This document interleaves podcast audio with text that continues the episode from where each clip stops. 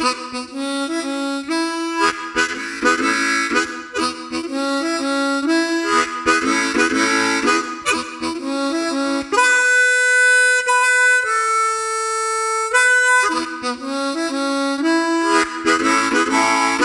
back to the the Music podcast. My name is Kyle. We got CJ here. This is episode 18 for season two, and we are in the third measure of the spirit of music, um, which is called artism. But let's talk with CJ for a little bit before we get started. CJ, how are you this evening? I'm doing all right. It's uh, it's good to be back and getting into the book again. Yep, I agree. Um, I really don't have like much to add to, to anything. Okay. like, well, you took a trip to Albany I- and you did a little listening. I think you, and you put together a, a playlist at least. I so that's really so it's really funny. Um, it rained like both trips up and down, and I uh the day before I'm like I'm gonna put an audiobook on my phone, and I've never read the book Ready Player One, which is like 80s nostalgia and all that stuff like that. So I, I downloaded it because the audiobook is done by Wil Wheaton. And I like Wil Wheaton. I think he's great actor. I think he's a great activist for mental health. I, I think he's awesome. So I downloaded the book and I'm like, you know what? Let me see if I like the book. So I started listening to it on Monday on my way up. I couldn't stop listening to it really? it's just the the concept is brilliant the the mm-hmm. 80s nostalgia and all the video games and stuff that they talk about i'm just kind of like oh my god i love all that stuff he does such a great job reading it you know his inflections the way he does things. And because he's such a, a nerd gamer or whatever you want to call it I, I, you can tell he's excited to be reading it. Yeah. and this was written in 2011 so a lot of what they talk about which it's based in 2045 a lot of what they're talking about is kind of scary because we're like going in that direction you know? And then um Yeah. there's a second book called ready player 2 that he also did. So i'm i'm i ended up listening to the book both days. On the way up Cool. it, on the way down it was like it's a 15 hour audiobook. I still have like eight hours to go you know? Um i really didn't listen to the playlist that i made of, of it was like i made nickel creek sara watkins and what was the third one i made? Um eva cassidy. And i just i did i was like no, I'm, I'm enjoying the audiobook i'm gonna stick with it Cool. yeah so Nothing wrong with that. have you been listening to anything different uh, yeah, I actually went back to Nickel Creek for a little while. okay yeah I, for whatever reason, I was walking to the, the parking garage during the week, and I heard this song in my head, and I don't know why it was in my head, but I listened to it. I've been listening to it nonstop. I just I love this song on the album, uh, the new album Celebrants. Here's a song for the good folks who we pay to look for pawns in each other's boots. Sure, this line is long, it's longer than my fuse, but you're just doing your job, and what a job you're doing.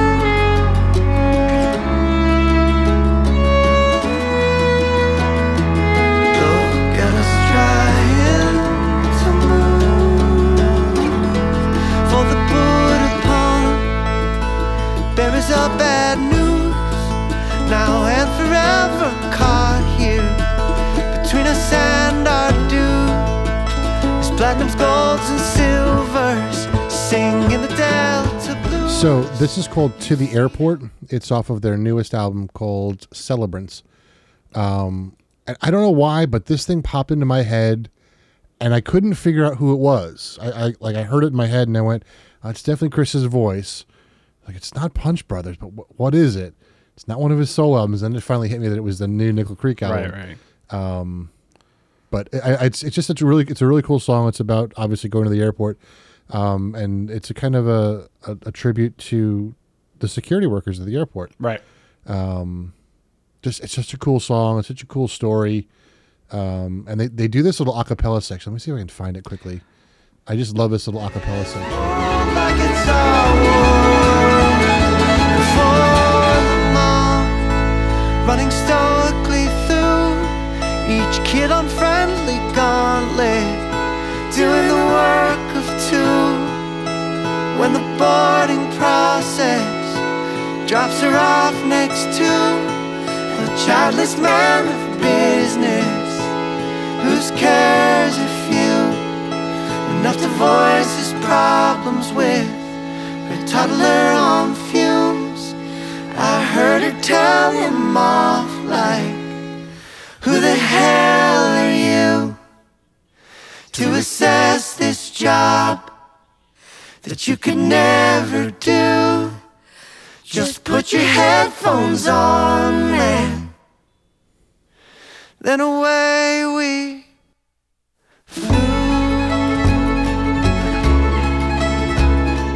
and it's just it's just so well done. There's just the, the violin part is really cool. It's I mean, just well, 'cause she's awesome. I love brilliant. it. Just- Oh yeah, yeah. yeah. Who's the bass singing? Because it's not. It's the I forgot the guy's name, but it's it's not their normal bassist Mark Schatz. It's the guy who produced the album. right. It's They the used a different bass album, right? I can't remember who what his name was. Yeah. Um, but that's who's singing the bass part. Okay. Because I know it's not the. It's not. Um, his not bro- Sean. Not Sean. Yeah, I know it's not him because his voice is not that No. low. Yeah. Yeah, yeah. So, and then I, I went back and listened to the whole album. It's it's such a good album. It's a it's a really well done album. Yeah. Now I got to listen to it tomorrow yeah. Or tonight. You know, what? you do this yourself. I'm gonna go listen to it now. All right. So, so but with that, CJ's gone, and I'll I'll do this myself. I, I'll, I'm going to ask you this question though, because remember Yeah. we, we talked about them and we said that listening to them is like listening to a group of friends. Mm-hmm. So has your week been one of those things where you just kind of needed to listen to a group of friends? Yes. Yeah. Yeah. Because I sure. because I I catch myself in that time like when you're kind of like kind of need that sound. Like I always go Mm-hmm. to them. I mean, I, you can go to them for whatever reason, but like it's just like Yeah. we've said, there. It just feels like you're listening to a bunch of friends perform in front of you, and it's just Mm-hmm. it's nice. It's it's warm. Yeah, Yep. yeah. Yep. For sure. Kyle, I'm your friend. You can text me anytime you need. No. Never. Ah. Um. So to the, you okay there? Yeah, I'm just gagging. To the book. to the book. So this chapter is called Artism, and hang on, I got a itch on my nose. And the tagline is "Sometimes confusion is the doorway to clarity." And I start off right away, um, and it says, "The sun beamed down, following me like an unwanted spotlight. I felt it was mocking me, pointing out to everyone that I was a fraud. Although the sky was clear, the clouds in my brain cast shadows over any remaining confidence, making my path difficult to travel. And my color- colorful attire was not helping my self esteem at all. I read this earlier in the week, and I had this bizarre thought during the week. Um, because this is how my brain works. Um, so we're we're getting ready for a big meeting tomorrow. It's our board of directors coming in, and um, there's a lot of stuff falling on me to get done. And you know, there's a lot of people who are very appreciative of what I'm doing and why I'm doing it, and and asking me like for more help than normal, and you know, saying nice things like which like like they always do, but it's like it's more. And I'm, I'm sitting here going. I wonder if I'm just really bad at my job and they feel bad for me, and that's why I'm getting all these compliments. And I'm like, but I'm doing a lot of work. I'm doing it well. Maybe I'm not dumb, and they're just be like being honest. And just, but my brain goes to you know like I'm dumb, and they feel bad for me. But that's what we're So this kind of like uh, you know hit me at that moment. You know, we're conditioned to do that. yeah, I think so. Well, some of us are. I I'm going to say majority of people are conditioned to not accept compliments, and when they Right. do accept compliments, and when I say conditions, it's like growing up and how you handle yourself. That's the first thing you do is you're like, I, I, I don't think I'm this. That what what uh, do they feel bad for? Like it's just a, it's like a, it's like a reflex almost. Right. No, I totally get that, but you know, I I think sometimes we all do forget. You're good at what you do. If you weren't good at what you do, you wouldn't be where you are. Right. you just feel like you could be doing more and and and making more and what all that stuff and i think Mm-hmm. Right, that's right. what does it to us mm-hmm. so Yeah, it was just a weird thought. So so i'm just gonna send you random texts now and just be complimentive and you'll be like what you're weird. you're weird. And then I've got nothing for like pages. no but i have to say though that that's very interesting that that paragraph kind of like mm-hmm. triggered that it's i mean Yeah. that's a i mean i i haven't I know that feeling of being complimented, and like my usual response is, "Oh, don't worry about it; it's not a big deal." Like, I, and when when when sometimes it should just be thank you, or whatever. Mm-hmm. And you're that's very good combination, like uh, combination connection. Connection's a better Yeah. word. It's a very good That's a good connection. Yeah. I Yeah, don't. and I, ironically, like the next thing I have is, is talking about you know self esteem and not being good enough, and how far is that up? so uh, page forty six. okay, before you jump ahead, Yeah, go for it. because um he's going back to Jonathan, Yes. right? Yeah, we should kind of set the stage because we, we really didn't. Right. So So I just kind of jumped into it. so he he finished up with um talking to his parents. Right? Yes. yes, Yes. And then Wait a second. Hold on. I'm Yeah, his parents kind of convinced him that he should go back the next day, so he went back to his his room to kind of formulate a lesson plan, right, right, right, right, right, Um, right. And then ended up not formulating a lesson plan, deciding just to wing it. Right. Hold on a second. No, I think we're ahead of ourselves. Are we ahead of ourselves? Yeah, I told because that's what threw me off for a second because we were talking about. So he just finished with Jonathan, oh, and okay. he's heading home. Right, right. and he was at questioning himself like, how did he know Jonathan's name? And then he's on his way home, and he gets home, and it's you know he finds out his parents were sitting at the table waiting for him, right? And he mm-hmm. said his mind was wandering and all that stuff. He's and he said his parents were silent, and his parents were just sitting there. And this is, and I say this all the time. That's why I underlined it. Silence is powerful tool, and patience is a virtue. Mm. I say that to my son all the time. I said, patience, patience is a virtue. I said, I know it's hard, but we need to mm-hmm. learn to have that patience. And it, it's funny because they do go hand in hand. Because in order to be patient, you have to be silent. Mm-hmm. But you don't have to be patient to be silent. Right.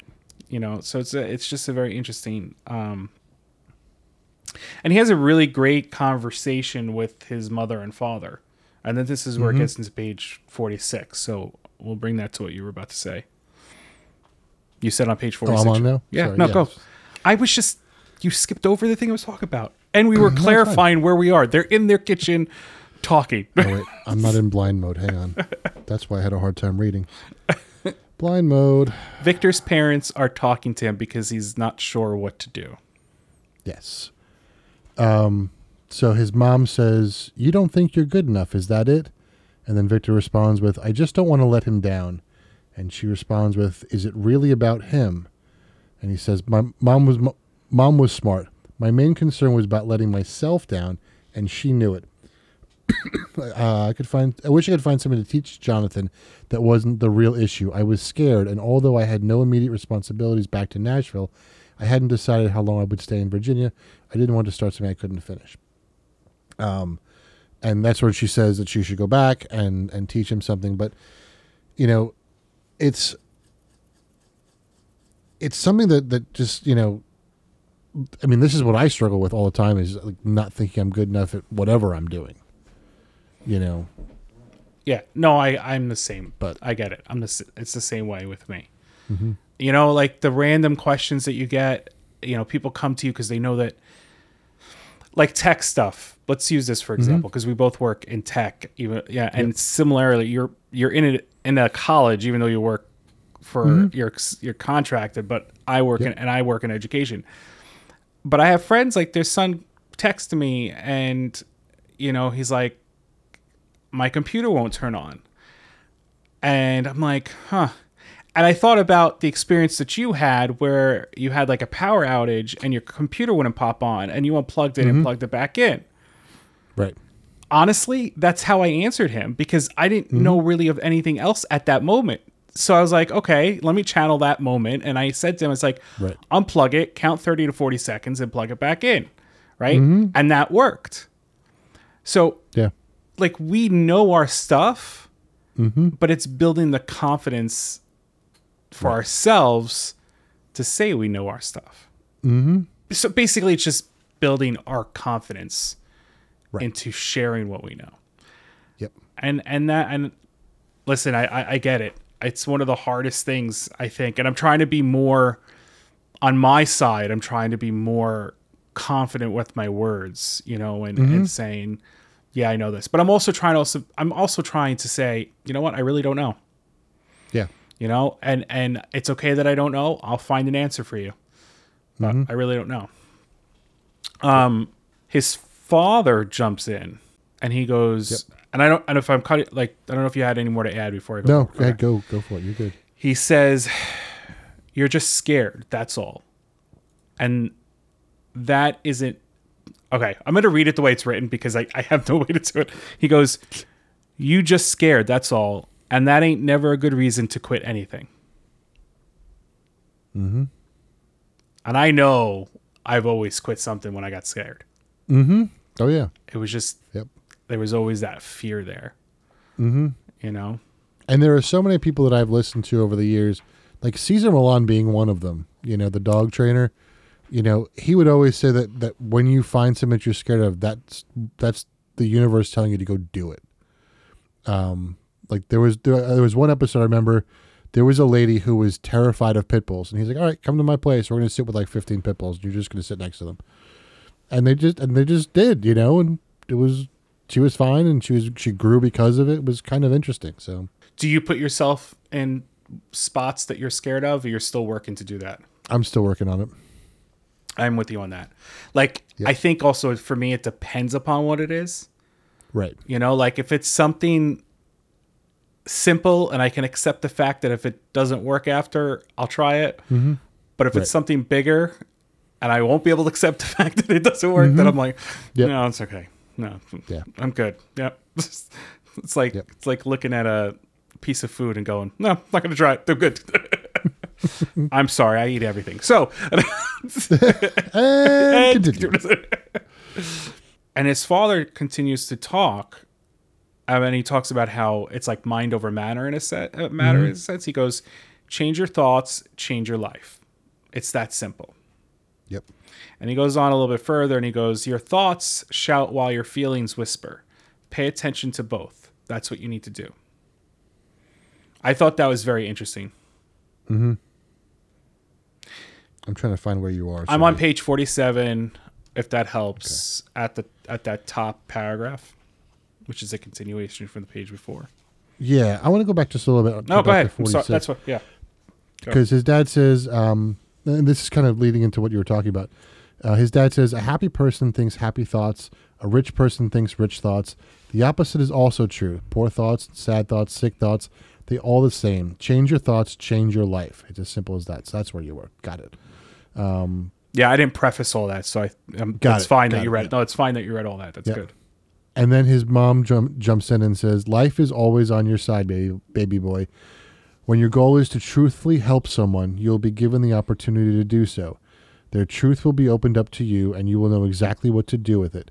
It saddens me that some people, especially teachers, will take advantage and undermine a person's truth just to replace it with their own. But you're not that kind of teacher. I know you're not. She smiled. And I, I've seen this before where a lot of teachers um, not a lot of teachers, but I've seen teachers that are there in, in a way to bolster their own ego, you know, instead of growing with the student, you know, and that was something I was always aware of. You know, it's it's it's a two way street, and you know, a quote that I've, I've always gone back to is like the Béla Fleck quote, you know, where he's talking about his group. You know, he says that I'm a leader among equals. He said just because I have final say doesn't mean I'm better than anyone in the group. It's kind of the same thing, you know, that I that I discuss like with my choirs, with my private students. Like just because I've got 20, 30 years experience more than you, it doesn't make me any better. Just means I have more knowledge to share with you. But Right. I learn just as much as as my students do in some cases Right. from teaching. It's funny. Part of the training that I went to in Albany, um, even though we were there for a software, essentially assessment software, mm-hmm. um, the person spoke about how we need to show more than teach, mm-hmm. and we had our discussion. They shared a lot of the stuff, and she said a lot of great things. So I, I went up to her after, and I told her about these two books. Mm-hmm. And I said, you know, it's very interesting. I said, even though the she said she did music and improv, so she's she's like she's not a music. She doesn't call herself a musician, but she's very much into music. I said, then you would mm. enjoy the books, especially if this is your philosophy. Right. I said uh, you may want to check them out. I said because a lot of what these books are is about showing versus teaching, mm-hmm. and how you acquire knowledge Right. and they're they're trying to do this shift in education. Mm-hmm. And you know, if one person does it, then it may take on. But it it's very true. We we it's funny. I had and, and, and let's let's take this conversation a different way.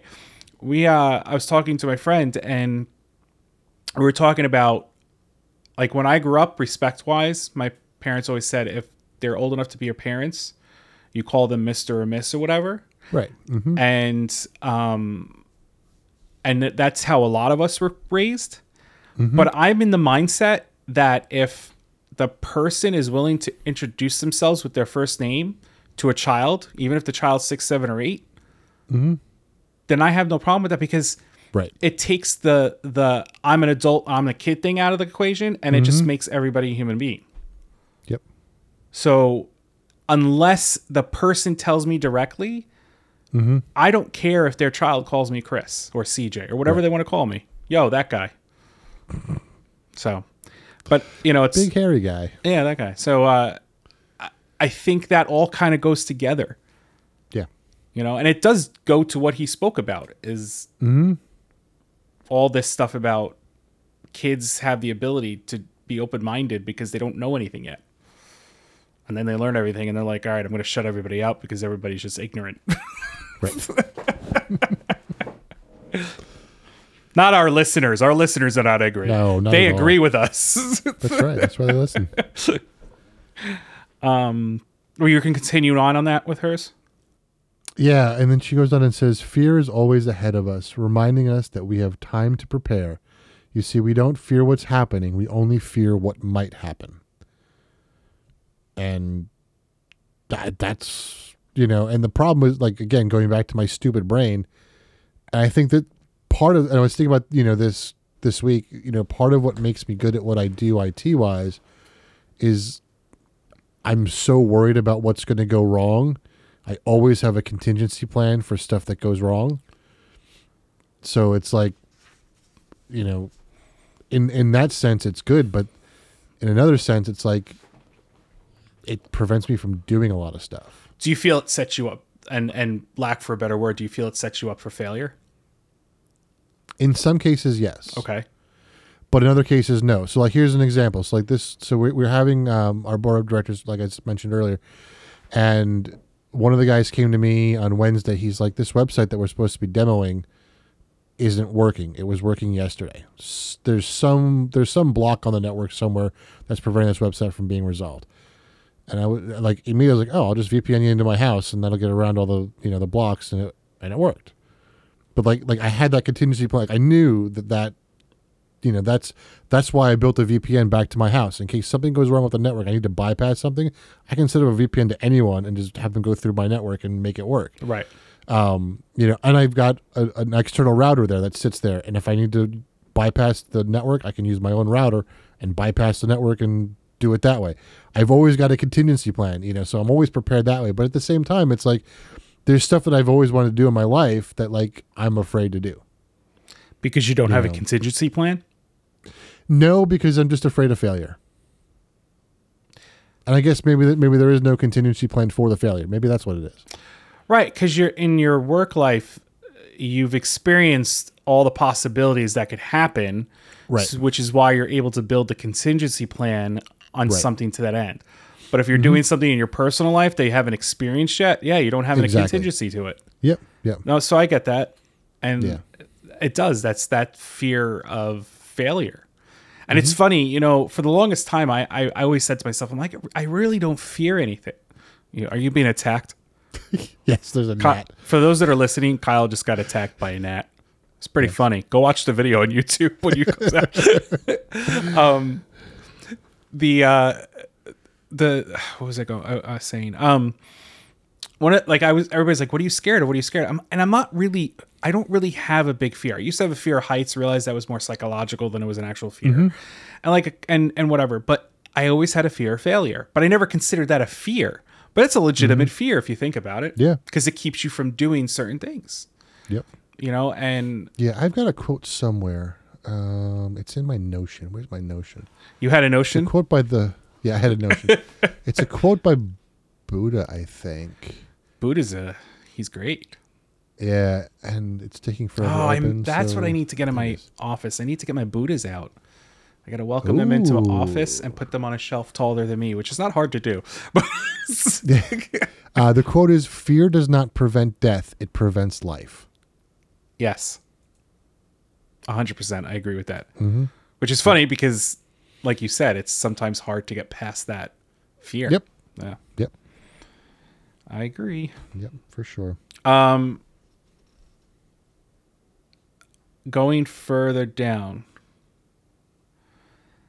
I don't know if I'm skipping anything that you're going to say, but the mom says something life won't ever steer you wrong, but you have to do your part. Treat life right, and life will treat you right. You know that. Yep, that's exactly what I had next. Yeah.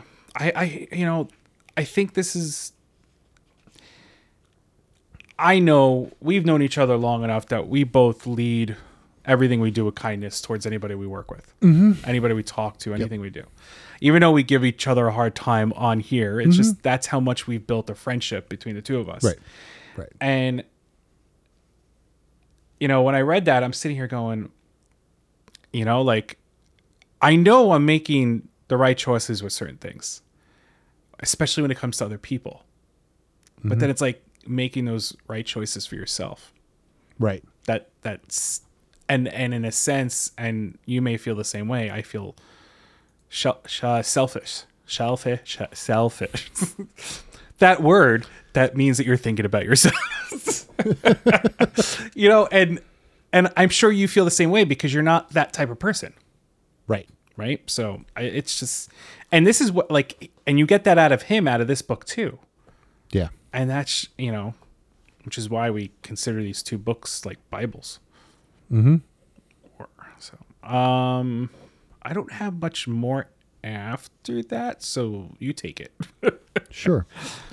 Um, so the next thing that happens is he gets ready to go to, to Jonathan's, and as he's walking there, he had a thought in his uh, that appeared in his head that was the birds don't sing for money; they sing because the sun comes up.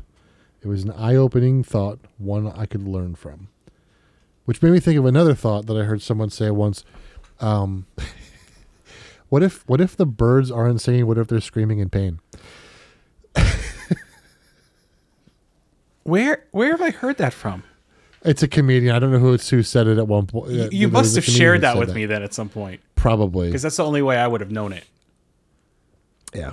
I don't remember who it was. I'll Google it and figure out who it was. But But that's very interesting. That opposite, that opposite, that opposite take on it. Oh my goodness. yeah. But yeah, I mean, and I think that that's you know, as musicians, there are a lot of musicians who are out there doing it for the money, and there are others that are out there doing it for the love of music, and you know, I like that's I that's why I like Nickel Creek so much. It's not that I don't like make a living off your stuff. Don't don't get me wrong. Right. I'm not disagreeing with that. But like I don't feel as though they're a hundred percent in it for the money. Like I don't think the money is what's drawing them in that direction. I think it's the fact Right. that they truly enjoy what they're doing and that's why because they love sharing that out like i don't think if uh, uh, if they didn't like what they were doing or didn't do it for the right reasons they wouldn't have done watkins family hour right?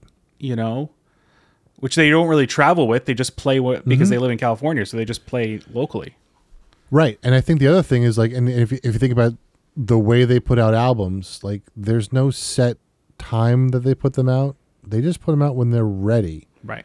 You know, if you look at some of the other musicians, especially in the the, the pop, you know, era, it it's it's they're putting out albums every year because They're like, contracted. Yeah. They're contracted. Look at Hannah Wicklund. She purposely Mm-hmm. created her own label and production company and to press her own vinyls and to do her own stuff Mm-hmm. because now she's not restricted based upon how Right. a, a conglomerate or whatever you want to call it wants them to do it. You know, and if she wants to record one album, play for 10 years and record another, she can do that if she wanted to. Mm-hmm. Uh, yeah, no, I, I agree. And I think that's when you start seeing those because even Victor Wooten doesn't put out albums regularly. Right. Right. Yeah. And he's he's at, at his own record label now, and Béla Fleck and the Flecktones are doing the same thing. And like thinking about it, like the groups that I really enjoy, that that's that's what they do. Right. You know, Robert Randolph and the Family Band, same thing. You know, Mingo Fishtrap, same thing. It's, right. You know, they put it Tower of Power. They've been doing it for fifty years. Like Right. when when it's when they're ready, they do it. You know. Right. Very So- true. So he gets to the apartment building to go meet up with Jonathan. Mm-hmm. Uh, runs into Jonathan as he's coming down the steps, and Jonathan states that he's going to go to the record store. Yes. But he asks Victor Wooten, he goes, How is my teacher doing today? Which throws Victor off. He didn't Mhm. expect that. He goes, Teacher? I'm not your teacher. Oh, I'm sorry. Oh, I- I'm okay, I guess. It's a beautiful day, don't you think? Changing the subject, because that process Mm-hmm. you know and you know he said that jonathan you know just kind of was whatever moved along and took him to the record store so a li- I, I don't know if you were going to read this but i think we should a little, give a little bit of a background from of jonathan Yep. Go for it. Yeah. so uh, Victor goes, Jonathan told me that he had di- been diagnosed with autism. Um, he didn't really know what that meant. He expressed himself clearly and easily and seemed to be comfortable around people. He joked with me and, and the salesman, displaying sense of wit that was well beyond the norm, and his knowledge of music was impressive. If this is what autism was, I was cool with it. In my eyes, Jonathan was blessed with artism. A R T I S M. Yep. And then he goes on to say that, you know, Jonathan said that whenever the doctors told him that he'll never be able to do something, he took that as a mean to move forward. So, mm-hmm. John, you know, he was told he couldn't live on alo- his own. He lived on his own. Couldn't play in a band. Played in a band. Couldn't been couldn't drive a car. Driving a car. That he bought with money that he made. Uh, playing Playing band, music. right? Yep. And then he talked about how, um, you know, some individuals with autism do not uh, do not make eye contact, but Mm-hmm. Jonathan did, and Jonathan said he he uh, practiced this while he at, at the end of gigs with people that were drunk because they Mm-hmm. wouldn't care if he was looking at him straight in the eye or not.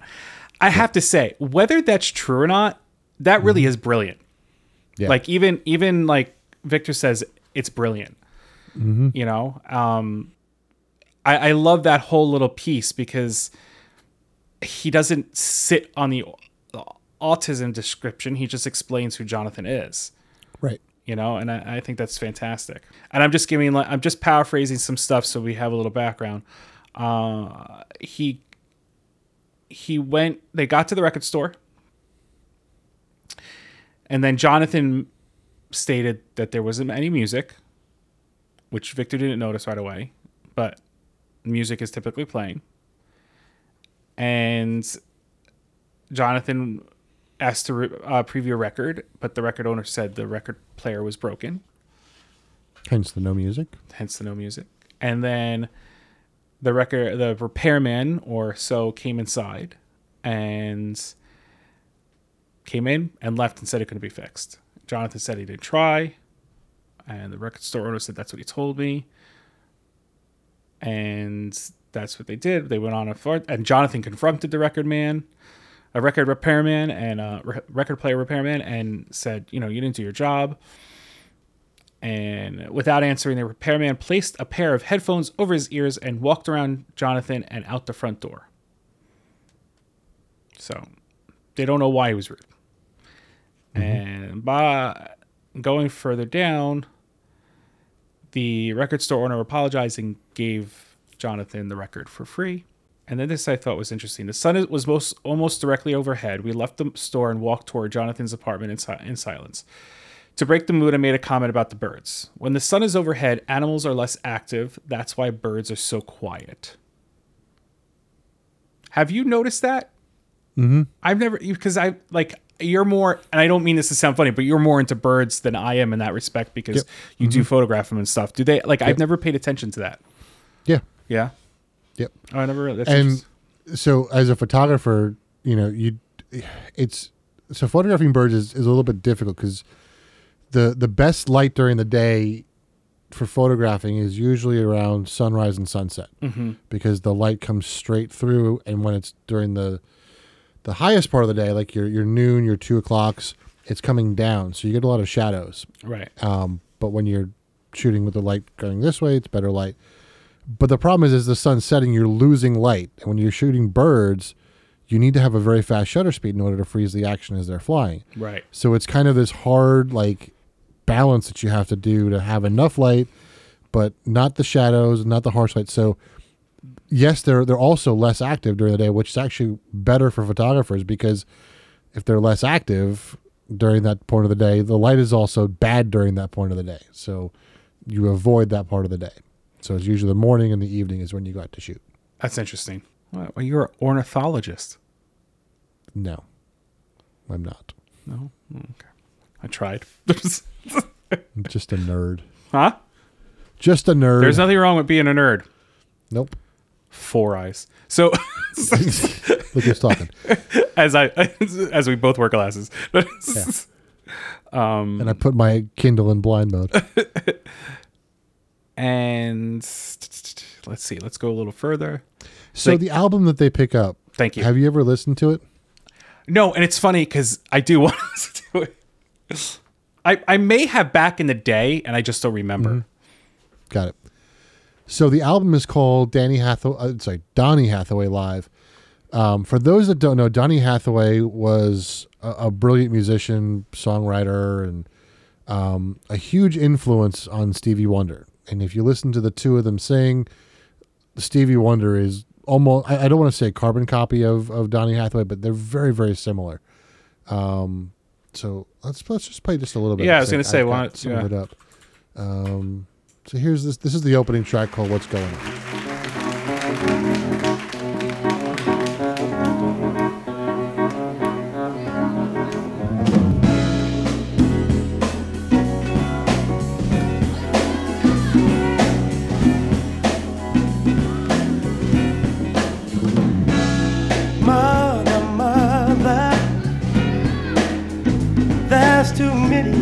Of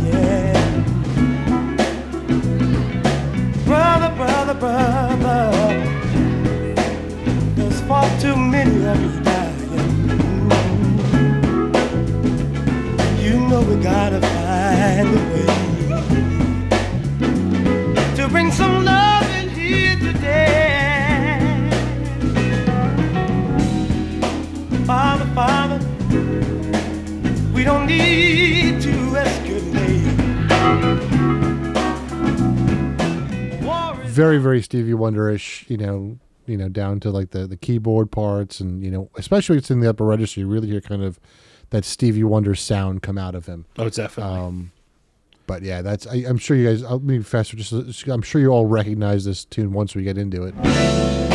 picket line, picket sign.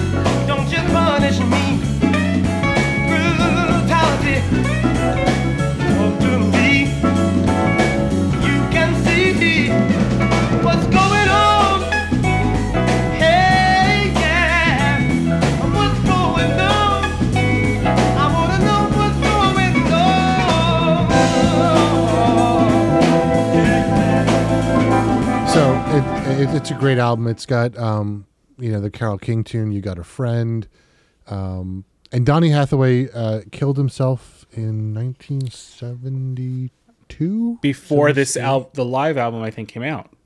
I think that's yeah, I think so. That's what Um, he's. Um, and he was diagnosed with schizophrenia, and the the story goes that you know he was he was he thought that there were people following him trying to steal his music. Um, and then he eventually jumped off the the roof of his hotel building in in killed 1979. 79. No, so this came out before 1979. I think the last album he recorded was. Hold on a second. Hang on, I've got his discography up. Yeah. singer wrote many Uh, last studio album. Oops. It's- It was with Robert Roberta Flack too. Yep. Yeah, he did a lot of work with Roberta Flack. Yeah. 73, 78 was the best of. I think it like 73. Yeah. There was one in 79. No, he that that's what they're saying. Like they were recording all day, and she said he was good. Right. This is what it Yep. says in the book. That's Like, right. Yeah. Yeah. yep. And he talks about. Yep.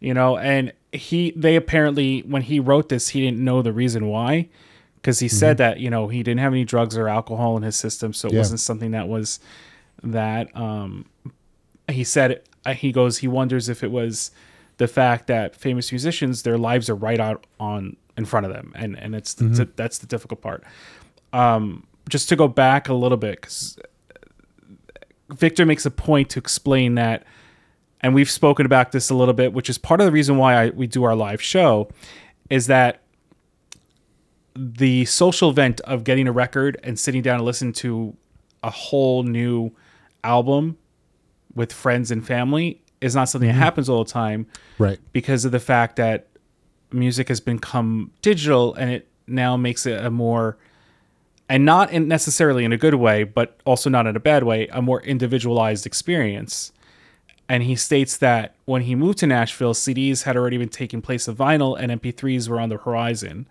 And listening to music has gradually become an individualized experience. And he said it was the last time that did this. We did a live show back on March I think it was March 30th because that's when I was at I was in Ohio with you, and that's when we mm-hmm. did a listening of Nickel Creek Celebrants, and we we played the whole album. We both did mm-hmm. not listen to it on purpose, Yep. and we both listened to it for the first time while everybody else who was listening with us, and we read through some of the cover notes and. I hope we get to do that again soon. I know Hannah Wicklund mm-hmm. has a new album coming out in October, and I'm thinking maybe we can kind of make that happen Sure. is Yeah. is pick one you know and because i think that even though we're digital even though we're live through a streaming service you mm-hmm. could still kind of bring that and make that a social Right. event Right. Which is Exactly. what we're trying to do Yep. so um So here's a little bit about um, Donny Hathaway. So this Yeah. is just about his mental illness. So it says during the peak of his career, Hathaway began experiencing severe bouts of depression and exhibiting unusual behavior. In 1971, he was diagnosed with paranoid schizophrenia, for which he was prescribed various medications. At one point, Hathaway was prescribed 14 different medications oh that he was to take twice a day. After Hathaway was diagnosed and began taking medication, his mental state improved. However, Eula Hathaway has stated that her father became less than diligent about following his prescription. Um, yeah, Hathaway's mental illness uh, wreaked havoc on his life and required several hospitalizations. The effects of his depression and severe mood swings also drove a wedge in Roberta Flack's friendship. They did get they did not reconcile for years and did not release additional music until the successful release of "The Closer to Get You" in 1978. Um, so yeah, I remember reading somewhere that that he he thought that that there are people like following him trying to steal his music. I, I don't remember where I read that. Um, I but mean- just to give you, it makes sense if he was if he had schizophrenia he probably felt yeah, that yeah. way yeah and then just to give you this is so this is um from um uh this is in Roon. So Roon is the app I use for for music, and they give you like articles on a lot of artists. not sponsored So not sponsored. Please sponsor us.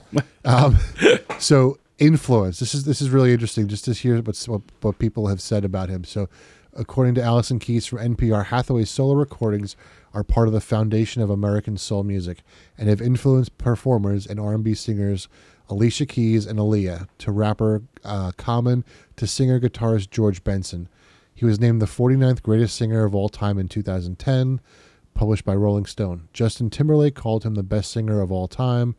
Uh, Stevie Wonder was quoted by David Ritz as saying, "I'm sorry, when Donny when Donny sings any song he owns it." Stevie Wonder was quoted by David Ritz. Amy Winehouse called Hathaway her favorite artist of all time. Um, I mean, just so many, you know, artists, you know, praising him for what he did. Yeah, absolutely. So, It's, and the stuff is great, and, and the, the live album really is very, very good. yeah. Um, if you have not listened to it, it is, it is definitely worth a listen. Okay. Now that we shared all that, I'm trying to recoup. um, Recoup from the tangent that Kyle has just no, no, on. no. Is it? It was no. It's just it's what it is. It, it's it's like a bittersweet thing to to to Yeah. talk about someone in such a high praise, but at the fact that Mm-hmm. it's such a sad thing of what happened. Uh, so they basically listened to the album, the whole album, Mm-hmm. and then the last song, which is like a 14, 13 to 14 minute song. It's the longest song Yep. on the album. There's a bass solo. Mm-hmm. And Victor So the track is called "Voices Inside." Everything is everything. And uh, Victor said, "Listen to this solo," and he encouraged Jonathan to continually listen to it. And he let him read through the sh- the notes to realize to find out who it was. And Jonathan's response was, "Wow, he's amazing, very articulate." And he said, "Simplicity at its best." Mm-hmm. which I think is fantastic because sometimes the more the most simplest improvisations Yep. are the are the best because Yep. they fit so nicely. And what I like about the, that whole interaction is when when Jonathan hears it for the first time, the first thing he does is reach for his bass, and Victor says, "No, listen first. Right. You know, and I think that's really important. Is you know to because you know so much sometimes sometimes a lot of us just want to consume and consume and consume and but we don't always take take a moment to to sit back and relax and and enjoy what's going on. I think that was your Victor saying, "Listen, just just take a minute. You know, listen to it first. Really hear what's going on before you try to learn it." And we talked about this because one of the questions we've asked people that we've spoken to on the podcast is at, depending upon who they are. So if they're a vocalist, do you pay attention to the words, to the singing, to the mm-hmm. like how, what are you listening to first? Right. and and I do try to listen to everything all at once and then break it down, but mm-hmm. sometimes it is difficult as a singer or a sax or whatever, and you want to listen to that main part. Right. So uh, you know it's very true, and that's a lot of what happens over the next page and a half. Is that he's just like keep listening, keep listening, keep listening, Yep. and then And like going back to the first song that we played uh, to the airport, like when I first heard it, like it was the sound of it that captivated me, and like it was the fourth or fifth listen that I heard it was like that's when I understood the story behind it. You know, I didn't understand because I wasn't listening to the words at first. It was just the harmonies and the structure, and I didn't focus on the words. But that's that's how I listen. right. You know, I'm, I go right to the to the instrumental stuff. Right. And and I as as a singer, like I I I want to go to the vocalists and listen to their Right. singing, but I really do my best to listen to it as a whole before I do that. Mm-hmm. And then I'll listen to the album again and again and again and again and you know, and then it goes from there. So yeah, I, I I'm with you on that. Uh, so they listened to it for a while, and you know he then allowed Jonathan to pick up the, his his bass guitar. But there is something that Victor writes. He goes, learning um, when it comes to listening and listening and listening, um, to paying attention. He goes, learning in this way developed my musical ear quickly and thoroughly. Mm-hmm. And I agree with that because I remember listening to singers in college to kind of just get a feel for the song that I was Yep. about to learn or whatever. But I also feel like that just works for everything. Oh yeah, yeah, You know, like Yep.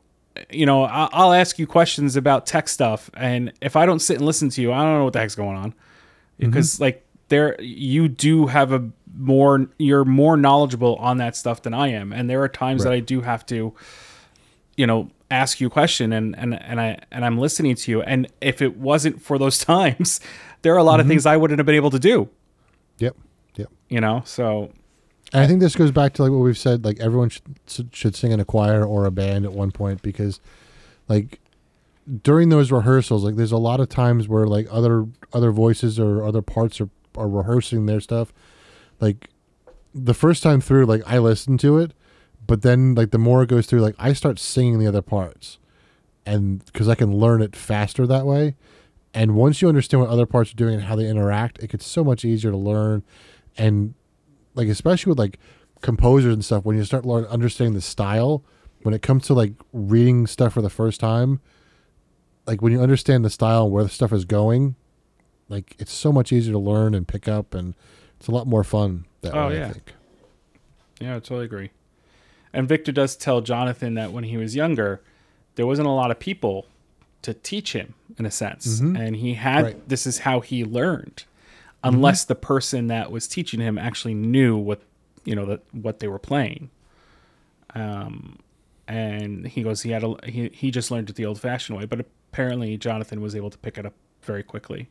Yep. And I think as a musician, one of the best skills that you can learn is to pick a recording and to figure it out. Don't Right. go out and buy the sheet music, but but sit down and figure out what's going on. Right. Absolutely. And then he, so they stopped the quote unquote lesson, made plans for the next day. He walked towards the door, and Jonathan said, I've never had a teacher like you. And Victor smiled because it lifted his confidence, and he said, I've never had a student like you, which was both literal and metaphorical. Yep. Uh, he closed the door, and Jonathan was continuing to play that solo. Mm-hmm. And he said, I left him just as I originally found him, with a bass guitar in his lap. And Victor left with a broken unicycle. Mm-hmm. And that's the end of the chapter. That is. And it just grows exponentially as we go along. Yes. Like so much starts to happen. Mm-hmm. Especially because of the next chapter. I think the next chapter Yep. really starts to pull it moving and pull it forward. Yes. Yeah. it's I really in and this is going to sound funny at a, for a moment, but I really enjoy how Victor puts his struggle in this book. Oh yeah. I really do. I I I appreciate it from someone who struggles in a similar way. And when you read the book, it's not just oh, it's nice to see that someone at his level went through similar things. Mm-hmm. It's just it's it's nice to read that someone in general just went Yeah. through those things. Yep. And, you know, and it helps in a weird way build a little bit more confidence when it comes to doing certain things. You, you don't have nothing to say, No. really? Yep. Are you reading anything else? Are you have you gone through the uh the Awakening Spirit book yet? Have you I finished it? finished it. Yeah. I have to start finished it a couple reading it. I have ago. to start because you said it's very dense, so I'm trying to like Yeah. prepare mentally prepare, Mm-hmm. like in a good way, but Yes. Dense in a good way. yeah. And I'm dense in a bad way. I was gonna say, took not like- a lot to understand it. So not like me. So apparently, neither one of us are dense in a good way. I don't float. No, just. so all right. So with that, we should see you all next week yes, for chapter uh, measure four. Yes. measure four.